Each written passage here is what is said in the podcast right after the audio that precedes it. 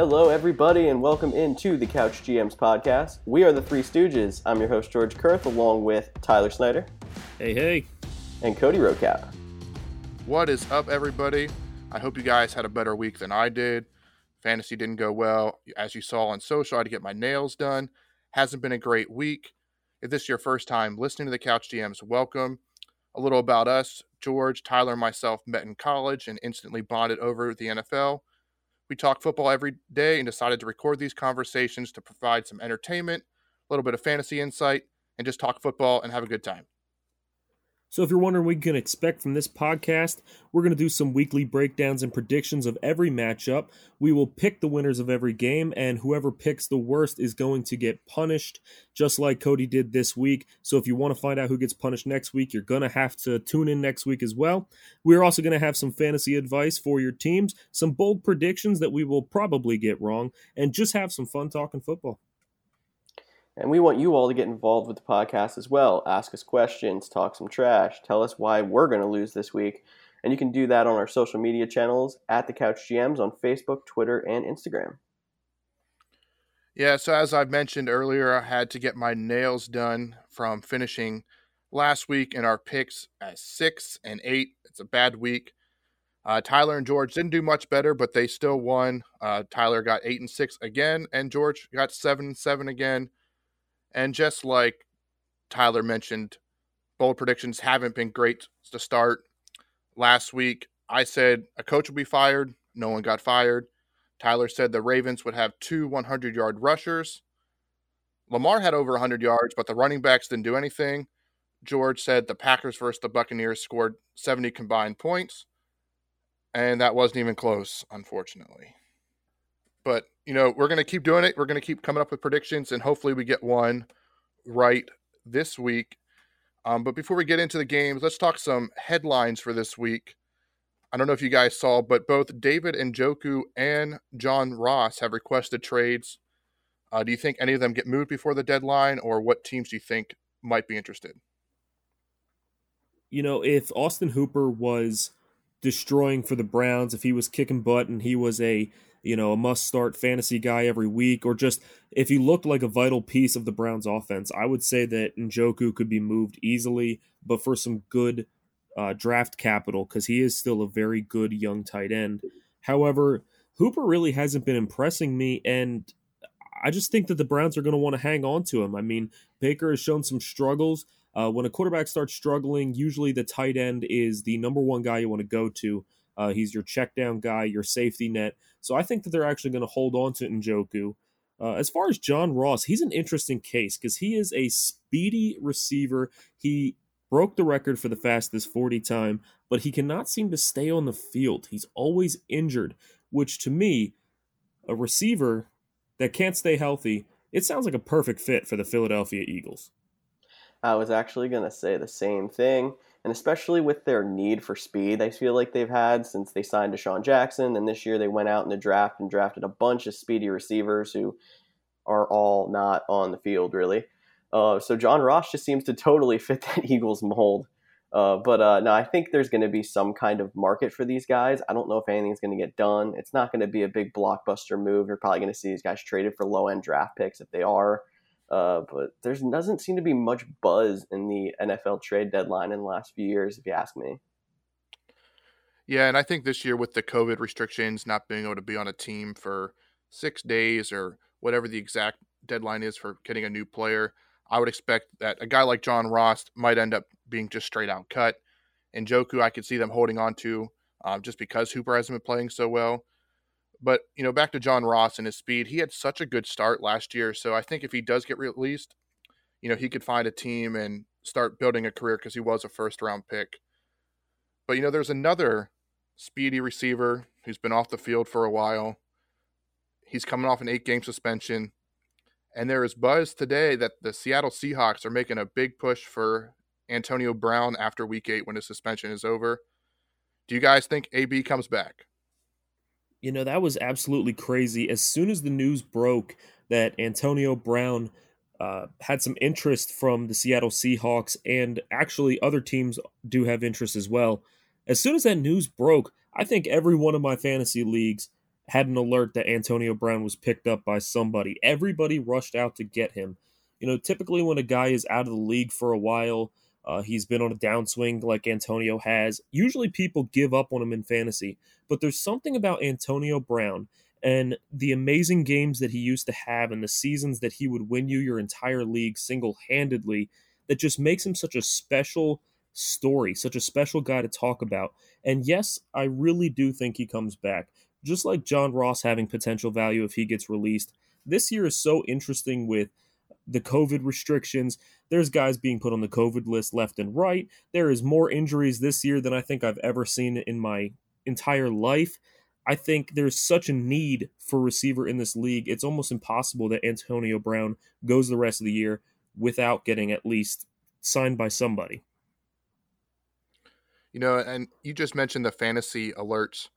Uh, we play in a couple leagues together. I was one of those people that went out and get Antonio Brown. But if you haven't and he's still available in your league, if you guys have IR spots, take advantage of the fact that he's still suspended and that qualifies for fitting in the IR spot. So I pretty much dropped him for the defense, and then I'm just going to pick up a different defense for this week. And Antonio Brown is now sitting in my IR spot, and I get to wait it out. So just uh, always be thinking outside the box when it comes to fantasy. Absolutely. Yeah, anytime you see a guy with IR, uh, short term IR that you know he'll probably be back later that year, or a suspension like Antonio Brown, there's no risk in stashing them. As long as you have the IR spots and you have spots available on your IR, then there's no reason you can't go stash a guy. There was earlier in the season, I know somebody who dropped a player before Sunday night's game, picked up Damien Harris before he came back, stashed him on the IR, and then because he was stashed, picked up yet another guy, and that guy ended up being Robert Tonyan, who had his three touchdown game that week. Now, those ended up being the top two waiver targets of the next week, and this person already had both of them before that because they were able to you know, mess with their team and go out and stash a guy like Damien Harris. Always do what's best for your team. There's always sneaky ways to try to get an advantage over your teammates and league mates as long as you're willing to put the effort in. It's great advice, Tyler. And I think it's time to talk about somebody else who might have a little bit more uh, fantasy potential before we move on to our picks for this week. And that would be it is finally Tua time kind of. We have to wait until after the Dolphins bye week this week. But do you guys think that Tua is going to have any fantasy value this year? You mean besides fantasy? I just want to you know give a shout out to Ryan Fitzpatrick. He was playing maybe the best football in his career. You could definitely see he loved it in Miami. He was mentoring Tua, and maybe he mentored a little bit too long to end up losing the job on a 500 team. You know, it's the second time this year a quarterback on a winning team gets benched. Um, but back to your point about fantasy, I do think Tua will have his ups and downs, but I don't think it really affects DeVante Parker or Myles Gaskin that much. I'm not running out to get Tua just because he is a rookie quarterback. He will have his ups and downs. And I wasn't a guy that's running out to get Justin Herbert. But he could turn out to be something special, especially late in the season, that could win a few leagues their championship. Yeah, Cody, you mentioned Ryan Fitzpatrick, and this is a a sneaky move, but I would love to see it. The Eagles fans that listen to this podcast would not love to see it, but I would love Ryan Fitzpatrick traded to the Dallas Cowboys. I think that is such a smart move. If they really are ready to go forward with Tua, and if Andy Dalton continues to struggle, yet still be in playoff contention, I think going out and getting a guy like Ryan Fitzpatrick to lead that team would be a huge advantage. Granted, the defense is the issue there, but Ryan Fitzpatrick could be a guy to lead that offense back. As far as Tua, man, I, I was so excited for Tua time early in the season. I said there is nothing for the Dolphins to lose, so you might as well play Tua. But Ryan Fitzpatrick's been winning games now the Dolphins do have something to lose. They're actually in the thick of things. They are in playoff contention, surprisingly. So to bench Ryan Fitzpatrick now just seems so questionable to me. As far as fantasy, I would wait and see on Tua. There are some other quarterbacks out there you can go and get. You can go and stash. If you're desperate, why not take a chance on him? But as far as fantasy, yeah, I'm going to wait and see on Tua.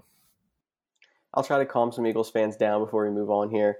I don't think the Dolphins are going to be willing to get rid of Ryan Fitzpatrick because I think they do really see him as that mentor and they don't want it to hurt Tua's um, development to get rid of that basically coach backup quarterback um, before the season ends. So I don't think Fitzpatrick's going to go anywhere as much as I do think that would be an awesome fit seeing Fitzpatrick in Dallas. Okay, George, do you think that Andy Dalton, uh, though he's not the most spectacular talent on the field, do you think that he could be a good enough coach or mentor that if they did a Fitzpatrick and Dalton with picks swap, that it would still work out because Tua would still have a mentor? I think that would be the thought if that would be pulled off, but I do not think Andy Dalton is a mentor type guy like Ryan Fitzpatrick. I could be wrong. I mean, you don't see them in the locker room, and he has been around, but I think those journeyman quarterbacks who have seen so many different things always seem to fit well in that coaching role. I mean, you look at Josh McCown with what the Eagles are doing, and they have him basically on the practice squad sitting in Texas just to sit in on virtual meetings and talk to Carson Wentz. It's, I think, the same idea. When you have a quarterback who's been through so much and seen so many different systems, it's so much more valuable than someone like an Andy Dalton who has been in one place his entire career and not exactly been spectacular. Yeah, and I was just going to add on that I think Andy Dalton, you know, he picked Dallas because he wants another shot in the NFL. So I don't even think Andy Dalton would agree to that trade because he wants to be the guy. He wants to show off that he can still play. So I think I don't see that trade happening just from an Andy Dalton almost blocking the trade. I mean, I don't know how much power he actually has in that, but I can see him being like, "Oh, I'm not going to go there. I'm going to stick with my opportunity." Okay, guys. Well, I think that's enough about Tua. Uh, we're just gonna have to wait and see. Sadly, we have to wait two weeks to find out what Tua's gonna do and how good he's really gonna be in the NFL. However, let's move on to this week, our week seven predictions. Now, everybody, just remember that we will post our picks on social media. Make sure you tell us what your picks are, who you disagree with, talk some trash, and don't forget the last two weeks are punishments to the lowest uh, picker have both been fan suggestions. So if you're out there and you have an idea for what our punishment should be, don't be afraid to tell us. We might just pick it and might just put it on the air. So, guys, let's move right on into this week's picks. Sticking with the NFC least division, we have the Philadelphia Eagles and the New York Giants. Uh, the Giants open as four and a half point underdogs. Who are you guys taking in this matchup? Well, I don't think it's a surprise for George. He'll probably pick the Eagles, but for me, I'm going to take the Eagles, and it was a tough decision. You know, Zach Ertz got hurt, but I don't know if he'll even be missed. He wasn't doing much. Travis Fulgham is balling out. DeSean Jackson might be back. I hear Lane Johnson might be back. I think this team might finally be turning that corner getting a little bit healthy, and I just don't like the Giants, so give me the birds in this one. I don't want to go as far as saying this team might be getting healthy because when you're down to two starters left on offense at the end of last week's game, I mean, I guess you could say getting anything back is getting healthy, but they're, they're a far away from being back to 100%. It'd be nice to see DeSean Jackson and Lane Johnson back this week. I almost don't want DeSean Jackson on the field, though, because I've seen how much these young receivers are making it work with Carson Wentz, and I kind of want to see that keep happening. I don't know if this team, I mean, it could win a division, but I don't think that they're going to really make any noise anywhere in the playoffs. I'd rather see them develop the young talent. I'm just excited to see the Eagles in a game that's winnable because the Giants are just as bad or worse. And I'm definitely picking the Eagles this week. Yeah, guys, originally I picked the Giants to win this game. Um, much to the dismay of the Eagles fans that listen, I know they love it when I pick against the Eagles. However, I just can't stick with them. Both of these teams are so bad. So you try to find an X factor. Who's going to make that step up? Who is going to take the edge to win the game? And I'm switching my pick back to Philly this week just because every time I see Carson Wentz in a primetime game, he seems to play 10 times better than any other game. I mean, we saw it with the Giants and Eagles game. He just he was a totally different quarterback than he was all season. So I just believe that Philly is going to build off the momentum of having that chance to tie the Ravens last week. Uh, the momentum of still being within this division, they just got to watch the Cowboys just absolutely implode, so they know the division is there to take. I'm going to go with the Eagles in this one, especially with DeSean Jackson back. I think he makes an immediate splash. I would not be surprised to see 100 yards out of him. Um, yeah, give me the birds in this one, guys. Are you guys willing to start the Eagles defense or even Carson Wentz in this matchup? Yes to Carson Wentz. I've actually tried to pick some matchups out for Carson Wentz in the last few weeks. I was forced to start him in a league last week against the Ravens, which I didn't want to, and he paid off big. I think he's starting to use his legs, which is going to be huge for fantasy value. Uh, the Eagles defense, I think, yes, again, I would start them the Giants' offensive line is atrocious, and the best part of the Eagles' defense is their defensive line. You could see a couple of sacks there, and I don't expect the point total to be all that big. So I think they could have a good week as well. Yeah, I agree with George there on the defense, especially. The Giants' defense has not broken 30 points all season, except for when they played the Cowboys, who have a horrendous defense. Otherwise, they have had single digit games twice. They have had under 20 quite a few times. This de- offense is not good. So the, it's not that the Eagles defense is that good, it's that the matchup is so juicy. If you need a defense, the Eagles are not a bad stream at all this week. I agree with both of you on those. So let's move on to the Sunday games. We have the Battle of Ohio, the Cleveland Browns at the Cincinnati Bengals. Cincinnati are three point underdogs. I think we're all going Cleveland here. And does Baker's injury concern any of you guys? I think the Baker injury is very similar to what happened with Jimmy Garoppolo. It was nice seeing Jimmy G come back and play what looked like himself last week. It was probably another situation of he came back too soon, he wasn't quite 100% and didn't get a good week of practice and it suffered. And I think now with another week under his belt, he'll be able to get back to a little bit more of the Baker Mayfield we've seen beginning of this season and he'll be okay. Yeah, I agree with George there. You know, Baker does concern me a little bit uh, it seems over the last two weeks, ever since he got injured, he's he's leaning weird every time he throws as if he just can't seem to get his body in a comfortable position. It looks like an injury that is not just you know sharp and shooting. It looks like it's nagging. He's constantly in pain and those kind of injuries are definitely scary to play with. And baker really just looked out of sync last week. However i still think the cleveland offense is so dominant and I think the Bengals are still young and building and trying to get their foothold in the league. So I think you still got to go with Cleveland in this one. Uh, however, I would not be surprised to see this game a lot closer uh, than may, many may expect. Yep, I completely agree. Um, I think Kareem Hunt is a must start. I mean, I think he's been a must start since Chubb went down, but he should definitely be in your lineup this week. The Bengals' run D is pretty bad. Um, we might even see a D'Ernest Johnson sighting this week. And I just want to note that Joe Mixon didn't practice on Wednesday. He is a guy that can play through some injuries, so I would expect him to still be out there this Sunday. But if he's a little banged up, you know, we might see a little bit more than Giovani Bernard. He stole a touchdown from Mixon last week, so make sure you set your lineups accordingly. Maybe you need a bigger boom in your flex to cover a Joe Mixon uh, a little lower performance. Absolutely, Cody. So, you know, we've mentioned the Cowboys quite a few times already in this podcast. So let's just go ahead and move on to their matchup. We have the Cowboys at the Washington football team. Now, this is a dead even spread, it's a pick 'em. So I am going with Washington in this matchup. You know, originally I had Dallas. It's hard to pick against a team that has players like Zeke, Gallup, CeeDee Lamb, Cooper etc. But that defense is so atrocious that I feel like Washington might finally look like an actual football team offense for a change. And, you know, Dallas, I think, is just going to be so out of sorts after last week. I still don't think they have fully bounced back from the loss of Dak. I don't think it matters what quarterback's really in there right now, as much as I say they should go get Ryan Fitzpatrick. They just don't seem like they can bounce back mentally from the Dak loss. And their defense, I don't know what happened to them. I understand the Cowboy defense wasn't anything flashy last year, but there's a lot of players on that defense that you expected big things from this year, and they are just not showing up at all. Uh, um, until that defense really starts to step up and look like it can stop anything, I'm going to pick against them. So I'm going to go with Washington in this one.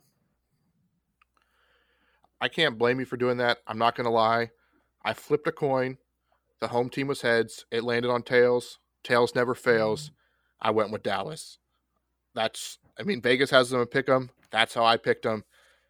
You know, Zeke's fumbling issues do concern me, not only as a Zeke owner in fantasy, but it's so uncharacteristic. It's almost like he's lost the heart and passion now since Dak is out. So, but I think Dallas will can pull this out through Zeke if he has a bounce back week. And, you know, maybe Washington is a little down after missing that two point conversion last week. Would you guys gone for two last week if you were Washington? You know, I, I would. I would, honestly, because what does Washington have to lose at this point? I mean, you're playing against a team like the Giants who are such a you know, a joke of a team this season, and you're talking about going to overtime with them, go for the win.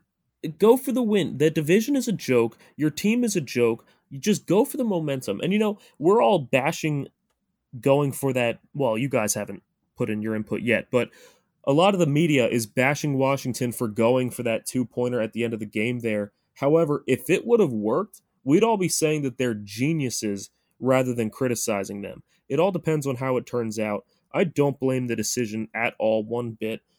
You know, it's nice to see a coach that actually has trust in the offense. It's a big boost of confidence to the offense to say, we trust you, go win the game. Um, see, it doesn't bother me at all that they went for it. I agree there.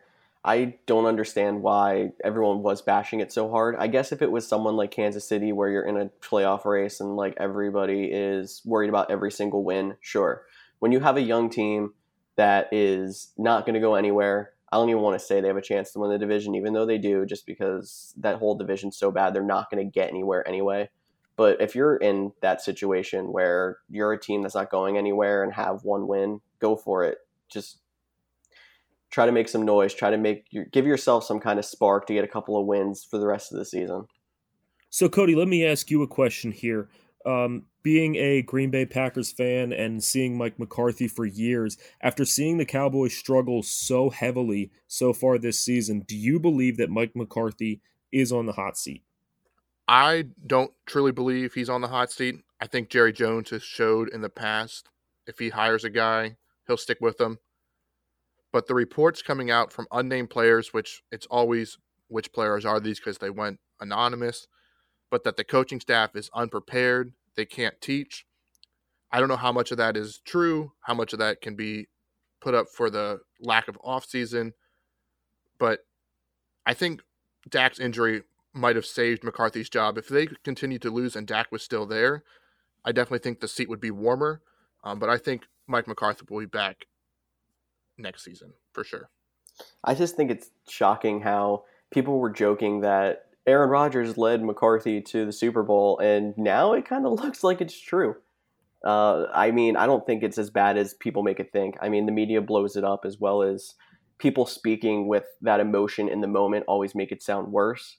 I don't think McCarthy's on the hot seat either, though, because like you said, Jerry Jones kept the clapper for five years longer than he should have. So I don't see why McCarthy would be a one and done. You know, you mentioned Aaron Rodgers there.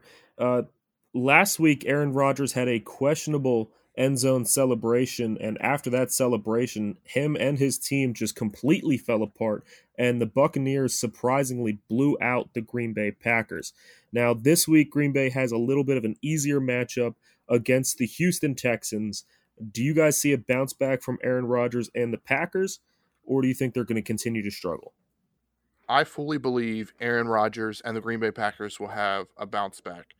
If you listen to any of the players after the game, they talked about how they realized they started getting over over themselves. You know, they came in thinking they're going eight and eight.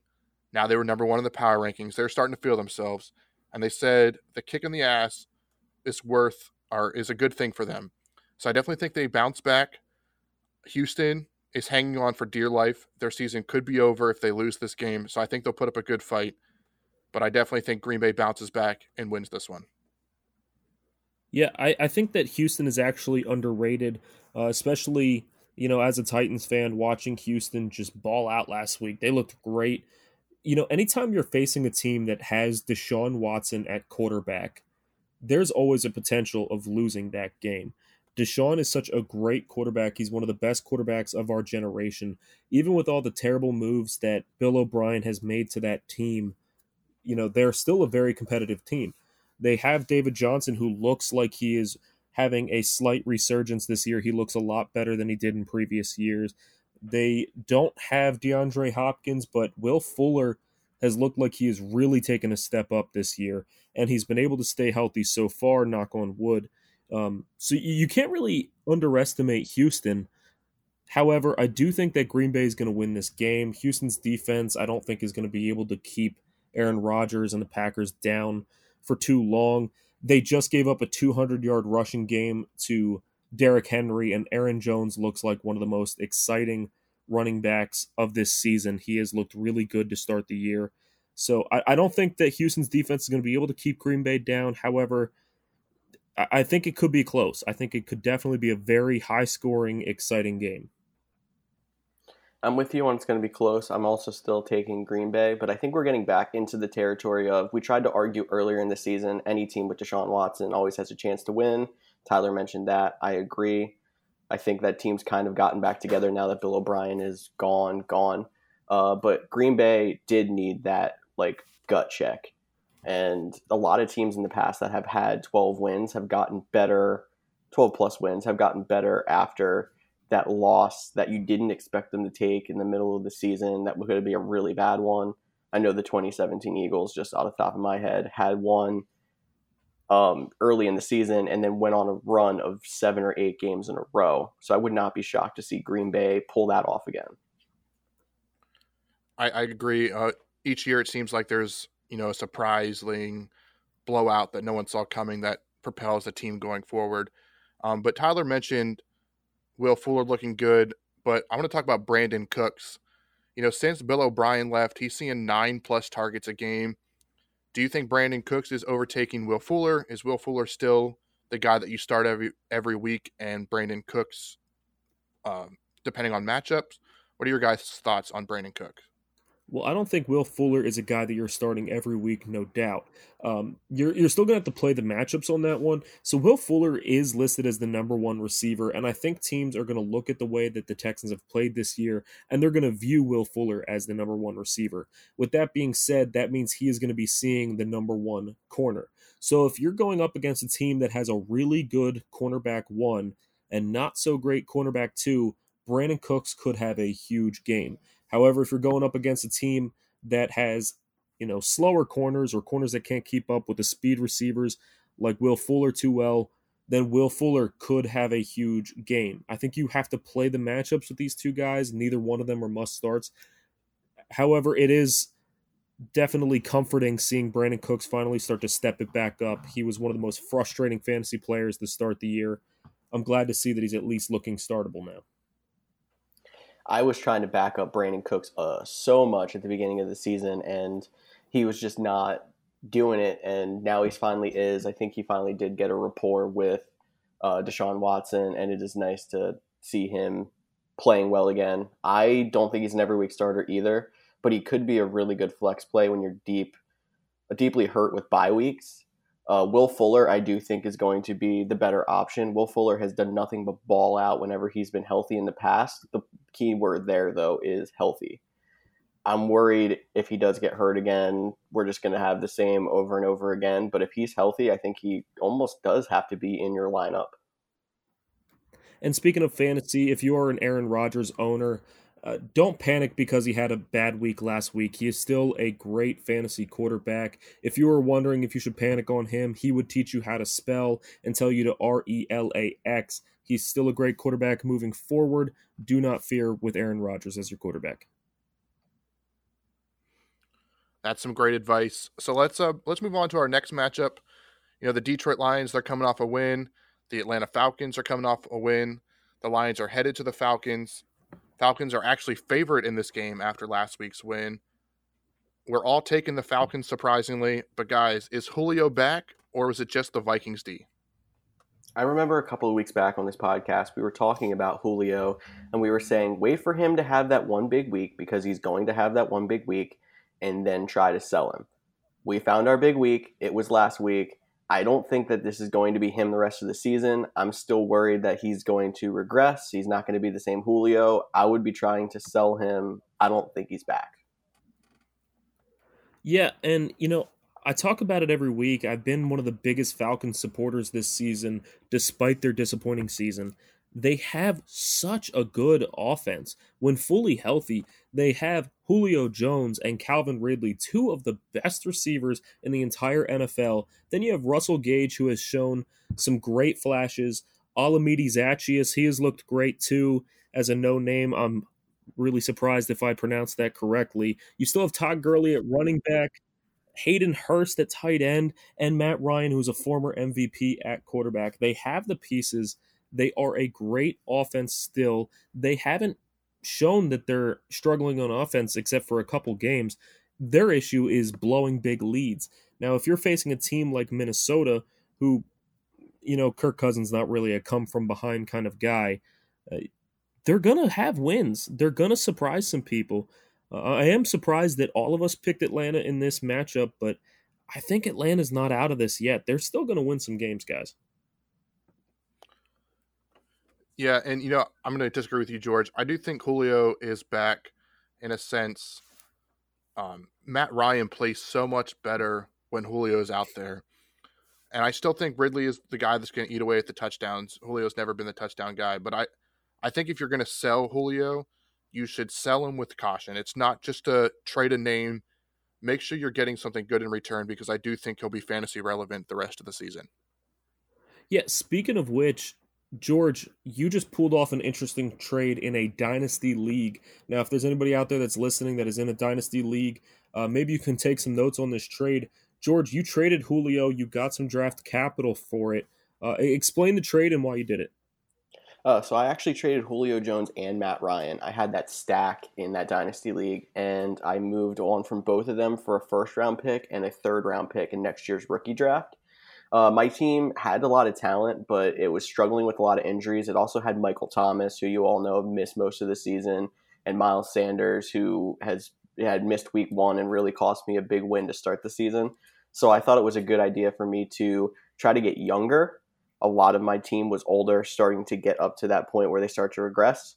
It's typically what we're talking about with Julio right here. So if you're in a situation in a dynasty or even a keeper league where you're like starting to get I might not be in the playoffs, it's not a bad idea to try to trade someone like a Julio Jones for a high draft pick. I still think you have to get a first round pick out of Julio, and that's what I did. I had to throw Matt Ryan in, which didn't bother me to get the owners to agree to it, and I still got basically a three out of Matt Ryan, and quarterbacks don't have as much value, so that is okay.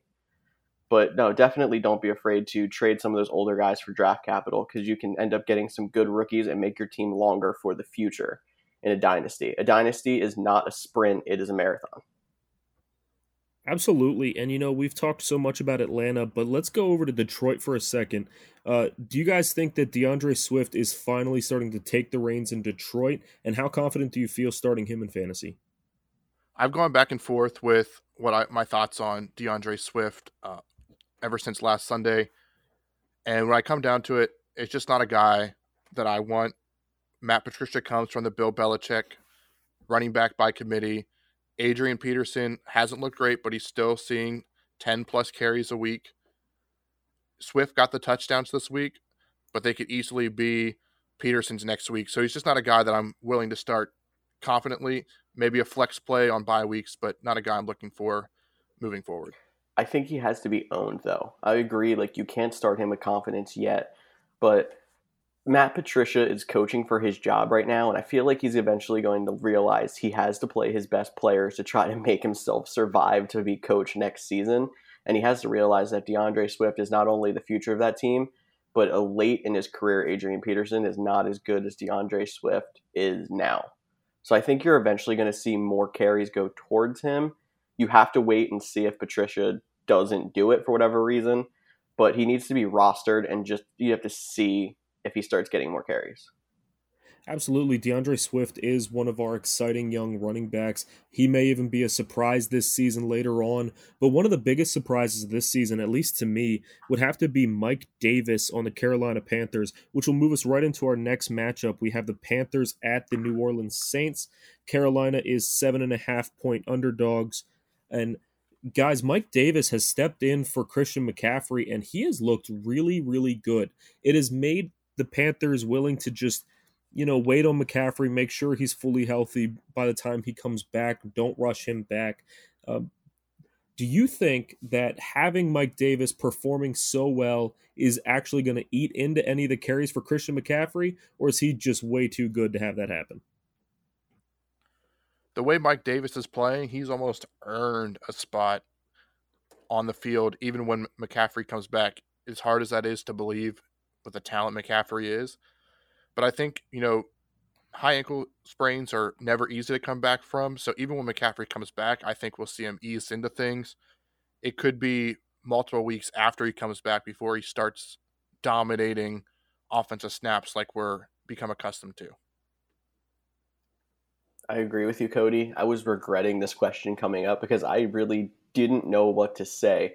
CMC is an all world running back. You almost really can't take him off the field, which is why he had led the NFL in touches and percentage of team scrimmage yards the last two years by so much because he's just so good. But Mike Davis has made that offense work, and it's confusing, but I feel like you do have to play him at least some.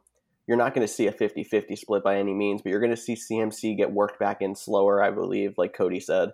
And it's going to make fantasy a headache with that offense for a couple of weeks until CMC finally gets back to 100% and takes a majority of the carries. You know, Mike Davis isn't the only surprising guy on the Carolina offense. Another guy that has really shown flashes this season, has really caught the league by storm, is Robbie Anderson. You know, Robbie Anderson wasn't a guy that anybody had high hopes in. Everybody liked DJ Moore, but not so much Robbie Anderson. Maybe a wide receiver three or four, uh, potential flex play on bye weeks. But Robbie Anderson has really stepped up. He's been putting up big points. Do you guys trust Robbie Anderson? Is he a wide receiver one? I don't know if a wide receiver one. He's probably in the high tier wide receiver two category right now. He's probably earning the matchup proof label as well. He's been very consistent and very good this entire season so far. And having Teddy Bridgewater there is the first time he's had a relevant good quarterback for a majority of his career. So I don't know if I would go as far as wide receiver one, but wide receiver two, I'd be pretty confident with saying he is that right now. Yeah, I would have to disagree. I think Robbie Anderson, at least from a fantasy perspective, will be a wide receiver one the rest of the season. Um, maybe not a top five guy, but definitely, you know, those top 12 you consider wide receiver ones. And as someone who owns him in a dynasty league, a, a new person in the dynasty league that was my wide receiver one essentially going into the season. It has been great to see this oncoming of new talent, and I definitely think his connection with Matt Rhule dating back to college has played a big role in it. Yeah, speaking of wide receiver one guys, let's talk about the wide receiver one of fantasy coming into this season, and that was Michael Thomas. He was the top wide receiver drafted in almost every single league. Two weeks ago, he was expected to play and he was benched before the game started for as a punishment because he threw punches in practice. They had a bye week last week, so you would expect that Michael Thomas would be able to go this week. However, it was said that in practice yesterday, he did come onto the field, he practiced the start, and then left with the trainers later on in the practice. Uh, they asked head coach Sean Payton about it, and he said that he is unsure if Michael Thomas will be able to play this week. He is not being disciplined anymore, but they're unsure if he's going to be able to play. And they're saying that it's not just an ankle injury, but is now a hamstring injury as well. If you are a Michael Thomas owner, I am sure you are monitoring this situation closely, but this could drastically change the New Orleans offense. So, Cody, are you picking against the Saints with Michael Thomas potentially not being in there? I'm not. I'm going to stick with the Saints, and that's just because the Carolina run defense is pretty bad, near the bottom in the rankings. And Alvin Kamara has been playing lights out. and we saw it a little bit with Michael Thomas gone. Alvin Kamara can carry the load, and I think he'll continue to do it this Sunday. I agree with you, Cody. I'm also going to take New Orleans in this one. Uh, just another little side note for this game Joey Slye did come in close contact with someone who had COVID. So the Panthers kicker is on the COVID list. They will have to get a new kicker. Um, I don't think that swings this matchup too much. I am sticking with New Orleans in this one. Even without Michael Thomas, I believe they still have the talent on that roster to get it done. Give me New Orleans. I was burned earlier in the season for picking against Carolina, and especially with Michael Thomas potentially not playing, makes me even more confident. And I'm going to go with Carolina. And I'm not even just going to go with Carolina. I'm going to put my bold prediction on this game as well. So if you look at the spread, currently it sits at Carolina plus seven and a half. So they're an underdog by seven and a half points. I'm going to go ahead and flip that and say Carolina minus seven and a half. So I think Carolina is going to win this game by eight points or more. Okay. I think it's possible if Carolina does win, they could definitely win by that much. George, are you more confident in the Carolina offense to get this done, or do you think the Carolina defense is what's going to be the key factor in this one? I mean, the Carolina run defense does scare me. I'll give some credit to Cody for pointing that one out. I think it's the Carolina offense that's going to pull them out of this. Mike Davis has been making that offense work. We talked about him a little bit earlier, and Robbie Anderson. Teddy Bridgewater has been fantastic. I think it's going to be a shootout, one of those typical NFC South games that you see that are always good for fantasy and good for watching. And Carolina is going to just outscore them. And speaking of fantasy, if Michael Thomas can't go, would you start both Tre'Quan Smith and Emmanuel Sanders, or just one of them? I've started Emmanuel Sanders in the past with Michael Thomas out and he put up a dud for me and it made me lose the matchup. I don't have any trust in Emmanuel Sanders. I do like Tre'Quan Smith. I think he has the upside. He definitely has the deep ball ability more than Emmanuel Sanders does. Emmanuel Sanders does at this age. Um, however, I'm not starting them unless I really have to, unless I'm really struggling at receiver. I'm just going to leave that passing offense alone. I'd almost rather have Jared Cook than either of those two receivers. Um, but really the only for sure play in this game for me would be Alvin Kamara. I kind of disagree when it comes to Emmanuel Sanders. I think now that he started to earn the trust of Drew Brees, you saw him with 10 plus targets in, I believe it was the last two games, and he had started to look like a PPR beast without Michael Thomas, that is. Michael Thomas normally has that role. So if Thomas is out, I would think about starting Emmanuel Sanders, especially if you need it for some bye week help. I don't really like the inconsistency of Tre'Quan Smith, so I'd avoid him though. All right, George, real quick before we move on. Michael Thomas is out. Emmanuel Sanders or Travis Fulgham? Ooh, put my fandom at risk here. I would probably have to lean Emmanuel Sanders, but the thing about that is you don't know what's going to happen by Thursday night, so I think I would have to start Fulgham just because of the timing of that game. That's smart. All righty. Well, let's move on to a game that is probably going to be pretty boring. I don't have much to say. The Buffalo Bills at the New York Jets. Give me Buffalo. The Jets suck. the Jets. Do I, I, don't have much to add to that. That's pretty much all you need to say. Uh, I mean, we could talk about Buffalo for just a second here. You know, Buffalo is coming off back to back losses. They, you, you, you can blame this past week on the rain and that could be why Josh Allen struggled. But the, the thing about Buffalo that's bothering me is both weeks that they have lost now, it has seemed that by you know midway through the third quarter or start of the fourth quarter, when they were losing, they seemed to give up. The team just lost all hope. They lost, you know, the will to play, and they just they didn't seem like they wanted to win by that point. If they weren't winning already, they seemed like they gave up especially Stefon Diggs in the fourth quarter. Josh Allen was going for that hurry up to try to get down the field, get some quick points, and Stefon Diggs was just slowly walking back to the line like he didn't care. And that is not something I like to see from a team. That just means to me that there is some poor leadership. You need to have somebody to whip those guys into shape, show them, hey, we're not out of this, we're never out of this. And I think that has to be Josh Allen's job. So if Josh Allen can't step up and be a better leader, Buffalo might lose more games this year than originally expected. I can see that, but you're not saying they're going to lose this week, are you? Oh, absolutely not. No, the Jets are horrible. I said it every week so far. I will continue to say it. Jets are going to go 0 16. I haven't been wrong so far. And you know what? I hate the Jets so much and think they are so terrible that I'm going to give my bold prediction. Uh, if there's any statistician out there, let me know the last time that this has happened. But I believe that the New York Jets are going to get shut out for the second consecutive week. If anybody can tell me the last time that a team has been shut out back to back weeks, that would be great because I can't seem to find the information. But yes, I think the Jets are going to get shut out again. Buffalo is going to absolutely dominate. This is going to be the comeback that Buffalo needs, and it's going to start a resurgence until their next loss.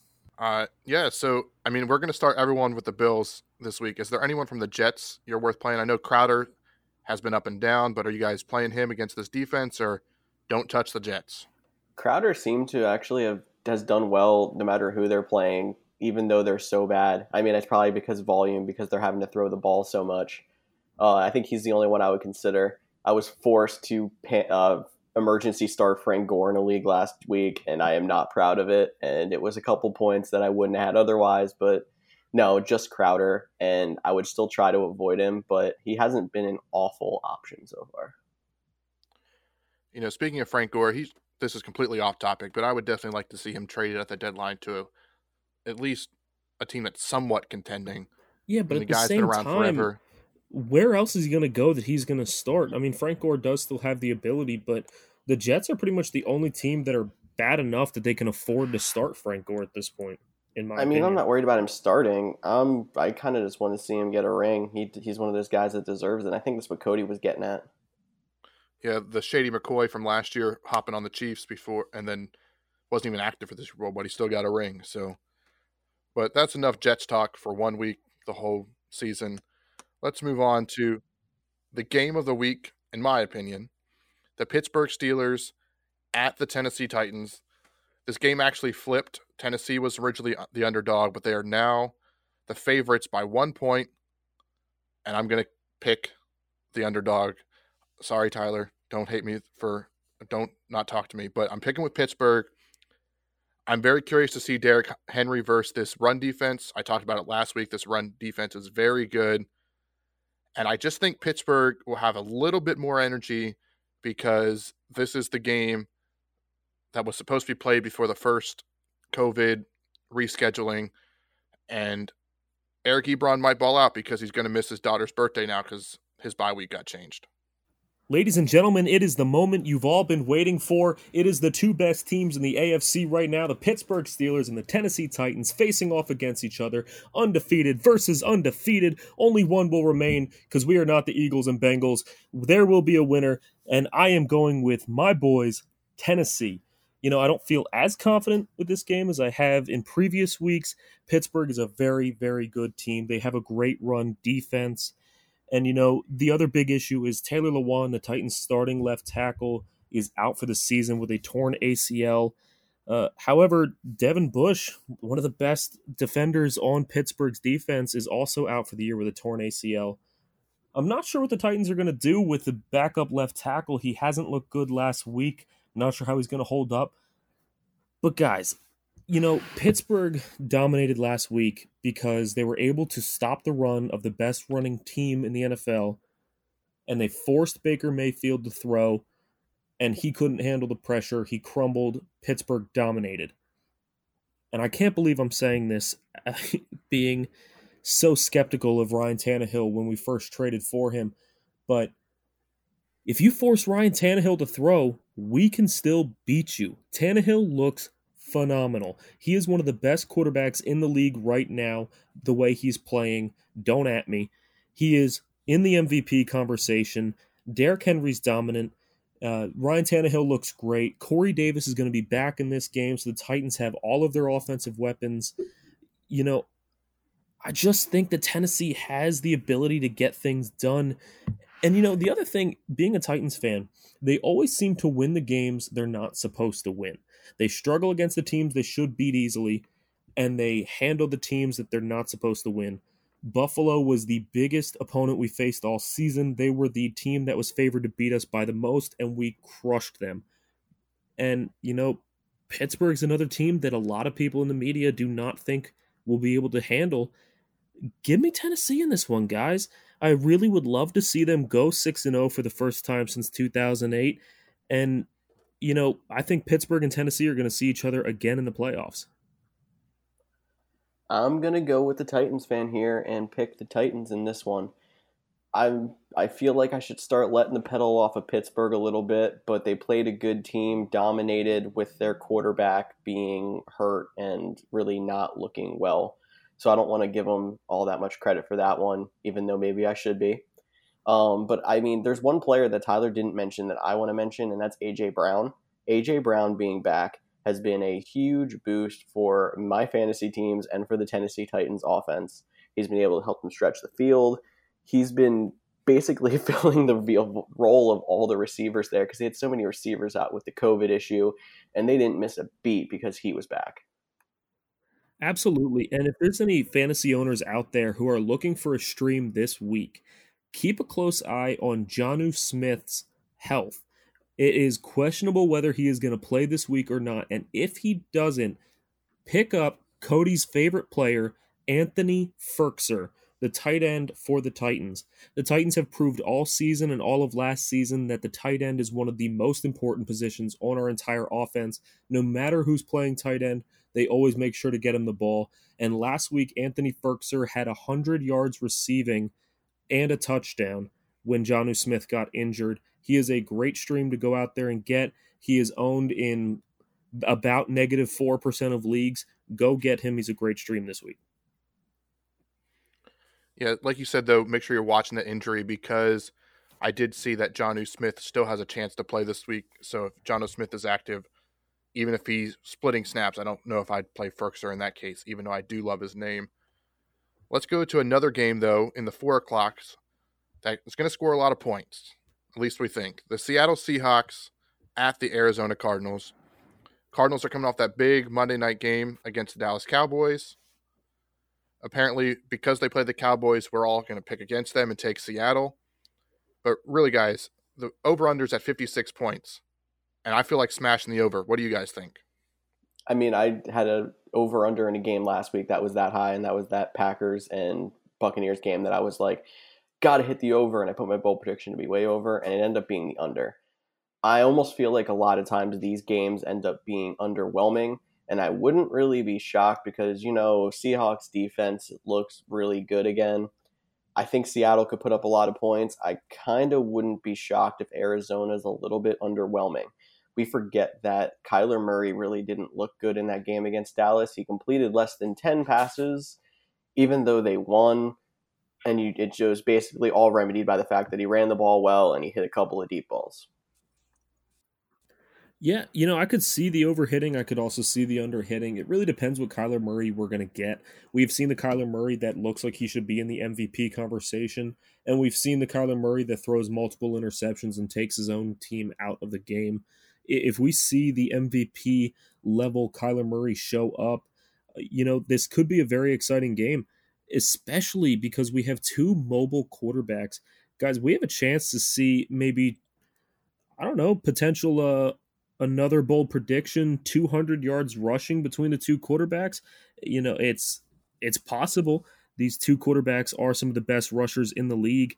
Um, but, you know, I'm going to stick with Seattle in this one. I still think Seattle has the better team. I know they're eyeing up Antonio Brown, but at the same time, I don't think they even need to with Tyler Lockett, DK Metcalf. Um, give me Seattle in this one. However, I do have a question for, you know, I'll, I'll th- shoot this one to Cody. Kenyon Drake looked terrible to start the year. He looked like they were trying to give him some momentum two weeks ago when they forced him to get a touchdown near the end of the game. And then last week, he struggled to start and just broke out in the second half with that long touchdown to end the game. Do you have more confidence in Kenyon Drake moving forward, or is he still a sketchy player for you? I think because he was playing Dallas, he'll still be a sketchy player moving forward, at least till he does it again. Maybe not to the same level, but builds up some faith in him. But Seattle's defense isn't very good either. So this week, I have no problem playing him. Okay, well, let's move on to uh, another team that is not very good. We have the Jacksonville Jaguars, and they are facing the very young team of the Los Angeles Chargers. Uh, Jacksonville is an eight point underdog. All of us are taking the Chargers in this one. You know, Cody, you're one of the biggest fans of Minshew Mania and of the Jaguars offense this year. Um, you don't give them any chance to win this one? No, I just think coming off a bye, Justin Herbert is going to start balling. I mean, he's already been balling, but I think he'll be even more comfortable. You know, I'm not going to say the travel has anything to do with it because it's four o'clock game. You know, I like to say that. Um, but really, I think Melvin Ingram being back, or at least he should be back coming off IR, I think that'll help free up Bosa, and he will just create a lot of havoc for Minshew. And I know the Chargers are eight point favorites, but I think this game, it probably eight points will probably be the difference. But I think this game will be incredibly high scoring. I think Minshew is playing for his career essentially. I think DJ Chark is getting healthy. Keelan Cole looked good last week. Even though I'm picking the Chargers, I still think this game, and it will be my bold prediction for this week, will have the highest combined score scoring total. Um, I just think these two teams will have a lot of fun throwing it all around the yard, and a lot of people won't see it because they'll be too busy watching Seattle and Arizona. And you know, George, I know that you're also a closet Chargers fan as much as you won't admit it. You always root for the Chargers every year after you root for the Eagles. You know, you paying closer attention to this team, what do you think of the Chargers backfield? Do you trust Justin Jackson? Do you trust Josh Kelley? Are you just biding your time and waiting until Ekeler comes back, or are you not touching this backfield at all?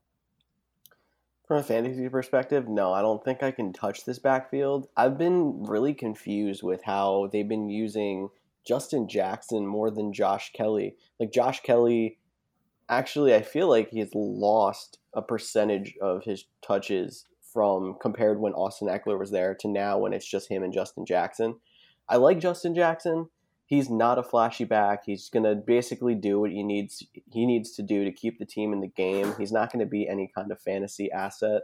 Um, so if he's going to be leading the charge, no, I do not think you can trust this backfield. If they somehow after the bye decide to flip the script and bring Josh Kelley in for 80% of the snaps, then maybe next week I'll come back on that, but not with the way it's going right now. You know, Josh Kelley's not the only frustrating rookie running back this year. Where are the rookie running backs? Why are teams afraid to play the rookie running back? I mean, we have Josh Kelly who's been non existent. Antonio Gibson is getting phased out of the offense. I, don't even get me started on Cam Akers and where he went.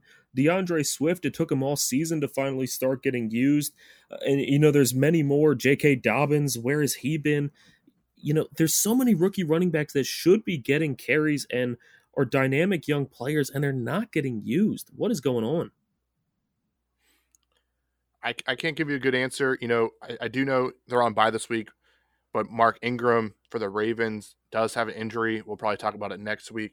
So maybe next week we start to see J.K. Dobbins, J.K. Dobbins start to ball out and become that guy that they thought they were getting. And even, you know, Clyde Edwards-Helaire, he looked great as a rookie running back but the team went out and got Lev Bell, so he'll probably start losing some snaps. Jonathan Taylor hasn't looked great. You're right; these rookie running backs are completely overshadowed by how well the rookie receivers are playing this year. Absolutely agree, and we can move on to a, a game that has a very exciting young rookie receiver. We have Brandon Aiyuk of the San Francisco 49ers. Uh, he is going up against the New England Patriots. The Niners are two point underdogs, which is a, little bit surprising to me. I know the Niners haven't looked fantastic lately, but honestly, the Patriots just got shut down by the Broncos, so they're not looking too great to me either. Um, who are you guys taking in this matchup? I'm going to go with the Patriots here in this one. I think last week was a fluke. I don't think that you can see a Patriots team coached by Bill Belichick go off and play that poorly every single week. It does completely shock me that they are two and three. I still think that Bill was the reason that they were so good and not Tom Brady, and that's kind of coming back to bite me. But I'm going to stick to my guns and see if it flips. I don't know. San Francisco looked better. They look they, they might not be that Super Bowl team again this year, but Jimmy Garoppolo being healthy has been better. I'm just going to go with Bill Belichick in this one. Yeah, I'm going with Bill Belichick too. And you know, San Francisco is probably not going to be that Super Bowl team. They're just so injured, and we'll get to that in just a couple minutes. But I agree with you. I think the Patriots, although they lost last week, I think Cam Newton, you know, going through the COVID, I think he's like the first star we've seen, and his play style is so physical. And I just think you can see that time off and then the effects that the, the virus does have. Just really, his energy wasn't there. And I do expect that to be back as he plays more games this week. And I think Cam Newton will have a bounce back week. I don't think the Patriots, coached by Belichick, can lose two in a row. And I think there is still some home field advantage about going to Gillette Stadium. So that's why I'm taking the Patriots. Yeah, I'm going to disagree with you guys here. I'm picking San Francisco in this matchup. I, I, think the 49ers defense is finally starting to take that step back towards greatness that we saw in previous years. Uh, well, I guess not greatness, but they're definitely getting better. And with Jimmy Grapes back, they looked so much better on offense. Even when Raheem Mostert got injured, Jerick McKinnon can still step in there and dominate. Uh, he did in previous weeks when Mostert was injured. I still think they have the offensive weapons uh, at receiver, and you have George Kittle. There is no good way to stop George Kittle. I think that San Francisco is still the better team in this matchup. I think New England is overrated. I know they got off to a hot start.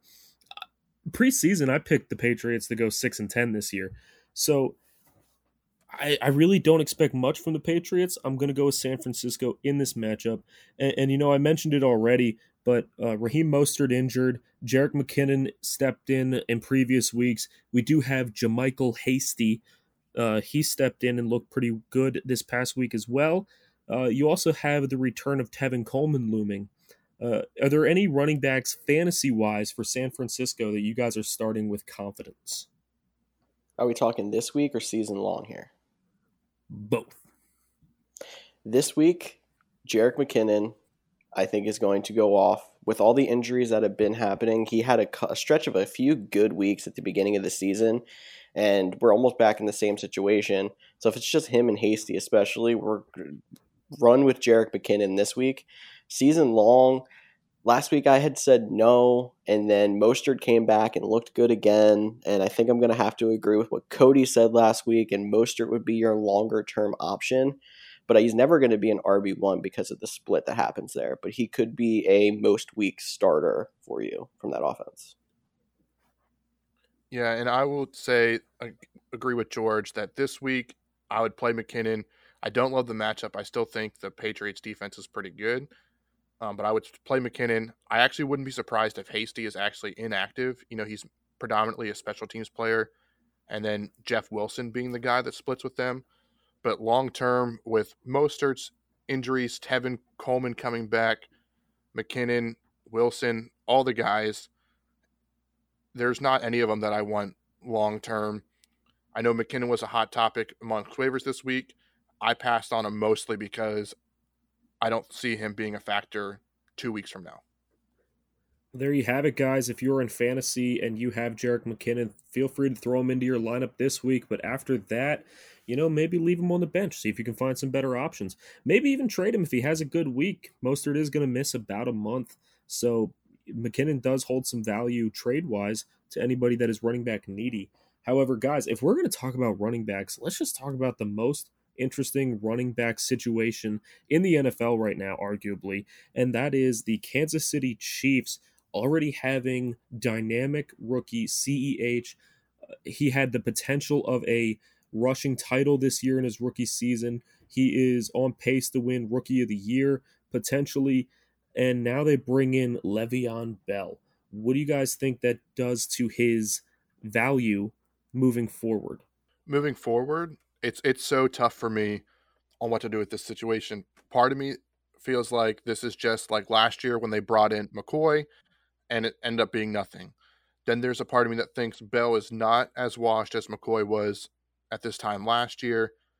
I think Bell will eat into some of his snaps. Maybe he ends up just taking all of Darrel Williams' snaps. But I think it'll be something to watch out. I think as Bell becomes more accustomed to the, the team, he'll get more and more playing time. And he, and he could end up being that fantasy hog. You know, he could be the guy that gets the catches and the touchdowns. So it could be a, definitely an interesting situation over in Kansas City. I agree. I don't really know what much to think of it. I feel like it's gonna have to be a wait and see. Clyde Edwards Helaire was a basically an RB two, could even be an RB one. He's doing so well in yards, but I feel like he's not getting in the end zone. That's why his fantasy numbers aren't as good. But if it's basically yardage and not touchdowns that's getting him his points, that really concerns me when you bring in another running back into the fold. Someone with the talent level of Bell. I agree, Bell is not as washed up as LeSean McCoy and I feel like you're going to have to get him involved, or he's just going to be a locker room cancer. So it's either going to bring down the Chiefs' locker room with Le'Veon Bell complaining and wanting carries, or it's going to bring down the value of Clyde Edwards-Helaire in fantasy. Yeah, guys. With all that being said, it, I think it just makes the Chiefs' offense that much more dynamic, that much more unstoppable. Which has me picking Kansas City in this matchup. Denver is nine and a half point underdogs. I'm not touching that spread. I'm going to keep Kansas City. I don't care that they lost to Oakland. Did it. I did it. Oakland. Uh, Las Vegas. I don't care that they lost to Las Vegas two weeks ago. I'm still picking Kansas City in this one. Do you guys have anything different, or are you sticking with Kansas City as well? I'm going to stick with Kansas City, and I'm not going to lie. I totally just now realized why you went after saying Oakland. I, th- I thought they were still in Oakland. so uh, no worries on that one. But yeah, I'm going to take Kansas City with this one. I think they're going to bounce back. Just like I said with Bill Belichick, I don't think an Andy Reid team is going to win or lose two in a row. So give me Kansas City. I'm also going to go with Kansas City, basically the same reason that Cody just said. I think Le'Veon Bell does make the team itself better, also, and they were already pretty much unstoppable. And uh, Denver's good. I think we underestimate Denver, but they're not Kansas City good. And a quick note on your Bell point. For fantasy this week, I'm not concerned about Clyde Edwards Helaire. I'd still play him with full confidence. I don't think we'll see Bell start eating into his snaps for at least a few more weeks since it'll be his first game. I agree with you, Cody. Uh, definitely something to monitor there. Be careful if anybody sends you a trade for Clyde Edwards Helaire trying to sell him high before Bell takes any of his value. I would wait and see before any trades are done. But, guys, I think that's enough of our day games. Let's move into the Sunday night game. We have the Tampa Bay Buccaneers at the Las Vegas Raiders. Raiders are three point underdogs.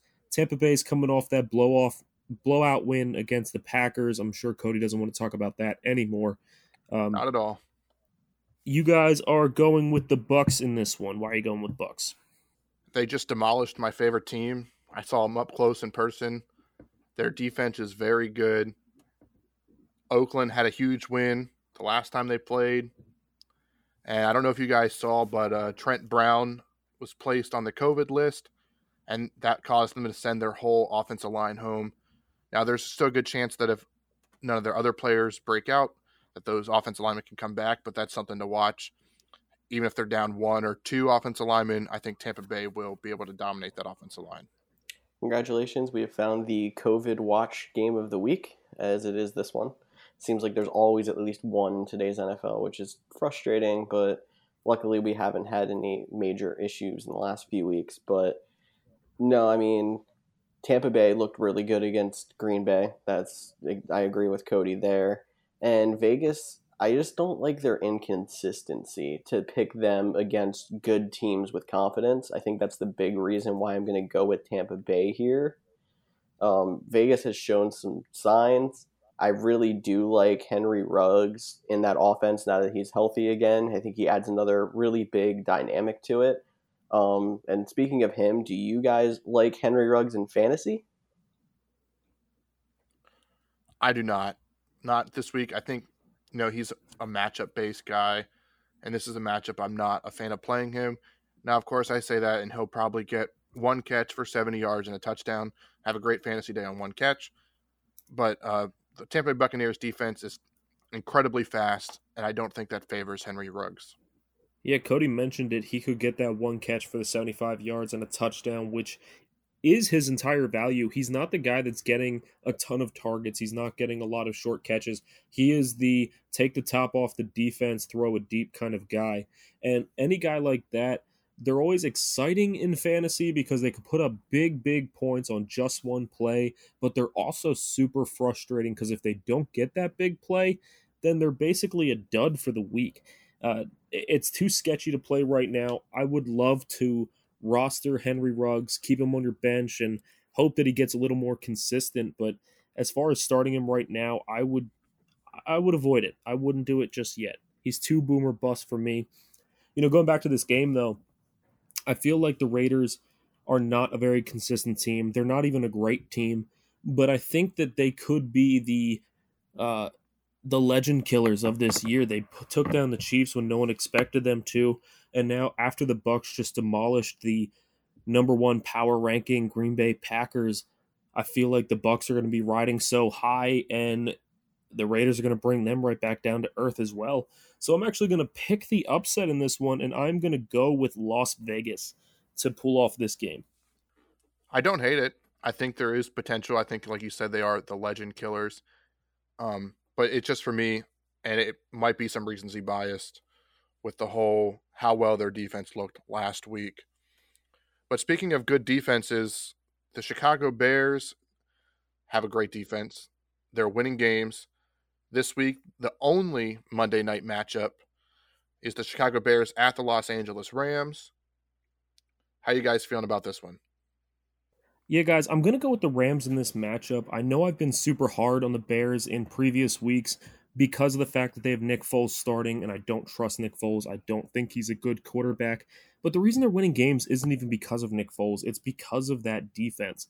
And that defense is playing so well. That's why they can win games with Mitchell Trubisky or Nick Foles or whoever wants to step in there and play.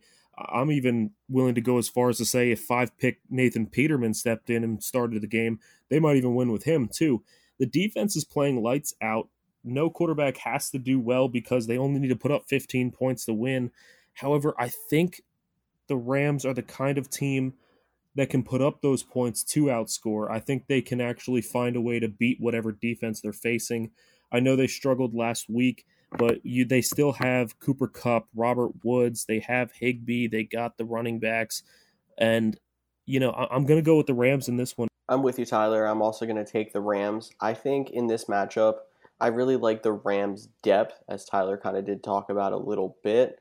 Uh, they can hit you from so many different places that I think the Bears' defense might not struggle. I don't know if there's going to be a lot of points scored in this game, but they can at least put up enough to pull off a victory here in this one. Um, I don't know. I'm I still have such a hard time picking Chicago for anything, and I think it's because of the offense and with because of fantasy football and things like that. We kind of feel like the offense is supposed to drive the team, but it's a great point that the Bears' defense is what's making them win games. Um, I'm so glad that Tyler got a Nathan Peterman uh, drop in this. It's another successful week whenever that happens. But um, I I'm gonna have a hard time myself picking the Bears until I see a little bit more out of the offense, and especially against a good team like LA, I got to go with the Rams. You say a good team in LA, they have four wins, which is pretty good, but they're all against the NFC least. NFC least chance. Uh, they, they could be they could be fakers and we were all called out last week about putting some respect on the Chicago Bears name. So I'm going to do it. I'm going to take the Chicago Bears. If I'm going to be wrong in a game this week, I hope it's this one because I hate to see the Bears win. But I'm going to take Chicago. But Chicago has the Rams this week, then they have the Saints and then the Titans. So these next three weeks will be huge for Chicago on if they're a real team or not. So I think questions and answers will start to be unfolded over the next few weeks. So I think Chicago is actually a team that people slept on. Their defense is good enough to carry them to a playoff potential. So give me Chicago. So that is the last game of the weekend. So we'll remind you one more time, guys. We will post these picks on our social media channels Facebook, Twitter, and Instagram at the Couch GMs. Please comment and let us know who you think that we picked correctly, who you think is going to win, lose, talk some trash, and definitely keep suggesting these punishments. We've already done two fan punishments. We'd love to do some more. It's all about getting you guys involved in one way or another. So we would really love to keep this up. So let's move on, guys. We're going to do another lightning round this week. We're going to talk about buying low and selling high on fantasy players. So why don't we start off with Tyler? Tyler, who would you like to buy? All right, my buy low, my first one is going to be Jonathan Taylor. Now, I know what you're thinking. Jonathan Taylor, he's such a good running back. That's not a buy low. Guys, it is.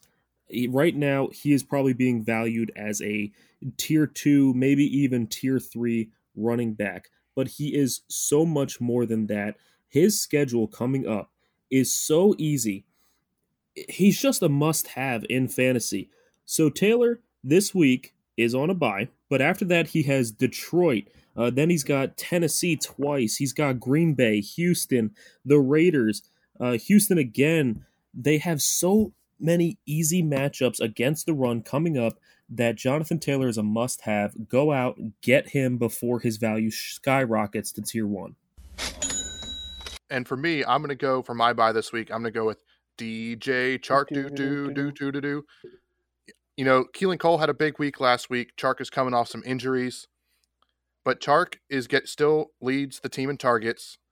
You know, Minshew favors him. We saw that all last year. So before this week, get out there, get DJ Chark before it's too late. I'm going to go out and buy Mark Andrews. The tight end spot is a very tough position to find a good player at, and Mark Andrews has been a little bit disappointing with his inconsistency so far this year. But this guy's legit. You got to remember he was drafted in the second tier of tight ends with someone like a Zach Ertz, and he's the only one from that tier that's panned out. And him just being healthy, plus being on an offense as explosive as the Ravens, they're not going to have weeks where they don't see he doesn't see that many targets like he did the last few weeks. He's going to be a stud. Go out, buy Mark Andrews. All right, guys, I'm going to go right into my sell high, the guys you want to trade away, and I'm going to start it off with wide receiver for the Minnesota Vikings, Justin Jefferson. Now, don't get me wrong, I think he's a very exciting receiver. He is going to have the potential to give you big weeks. He just did this past week with his 35 point week. But, guys, he's going to frustrate you with inconsistency. I promise you. Some weeks he sees close to 10 targets and has a big week, other weeks he sees five or less and puts up about three points in fantasy. That's not a guy you want to have to rely on down the stretch. If you can get something big out of him after the big weeks he's just had over the past few, do it. Go trade him, fix your team, whether you need a running back, a top tight end, go get that piece, trade Justin Jefferson, and try to get some consistency. Yeah, guys, and I'm going to stick with Tyler, going with another rookie wide receiver who has burst onto the scene with wide receiver from Pittsburgh, Chase Claypool. Now, again, don't hear what I'm not saying. Chase Claypool could be fantasy relevant the rest of the season, but he has five touchdowns in the last two weeks. Regression is coming. Diontae Johnson is back at practice. Claypool is still seeing less than 80% of the snaps. He will probably be at his highest trade value he'll be at all season. Make sure you take advantage of that. Go out and get a big name guy that you can count on a weekly basis. Another guy that might end up being semi fantasy relevant later in the season, a guy we talked about earlier this show, I'm going to sell D'Andre Swift. I just don't trust that he's going to get all the carries. He was like the headliner in last week's overreaction theater because he went out and got the touchdowns and really put up huge numbers. But you can't expect that to be consistent if you keep go through this season with Adrian Peterson also in that offense and the way that they've been handling the snap counts. You have to sell D'Andre Swift while you can get maybe RB2 value out of him because that's not realistic for him to hold. Well, that wraps up our lightning round of buy low and sell high. I think we all had some good names out there, so make sure you're out there active in your fantasy leagues. If you have any questions about players or trades that you are considering, feel free to reach out on our social media. We're definitely looking to answer any questions you guys may have. We want to thank you all again for listening. Please subscribe, like, leave a five star review. Yeah, guys, there's a little bit of couch GMs in all of us, so please get involved. Ask some questions, tell us your picks, suggest some punishments, even talk some trash. Make this podcast more fun for you by letting your inner couch GM out and getting involved. This has been the Couch GMs podcast for Tyler Snyder and Cody Roadcap. I'm George Kerth, and we'll see you all next Thursday.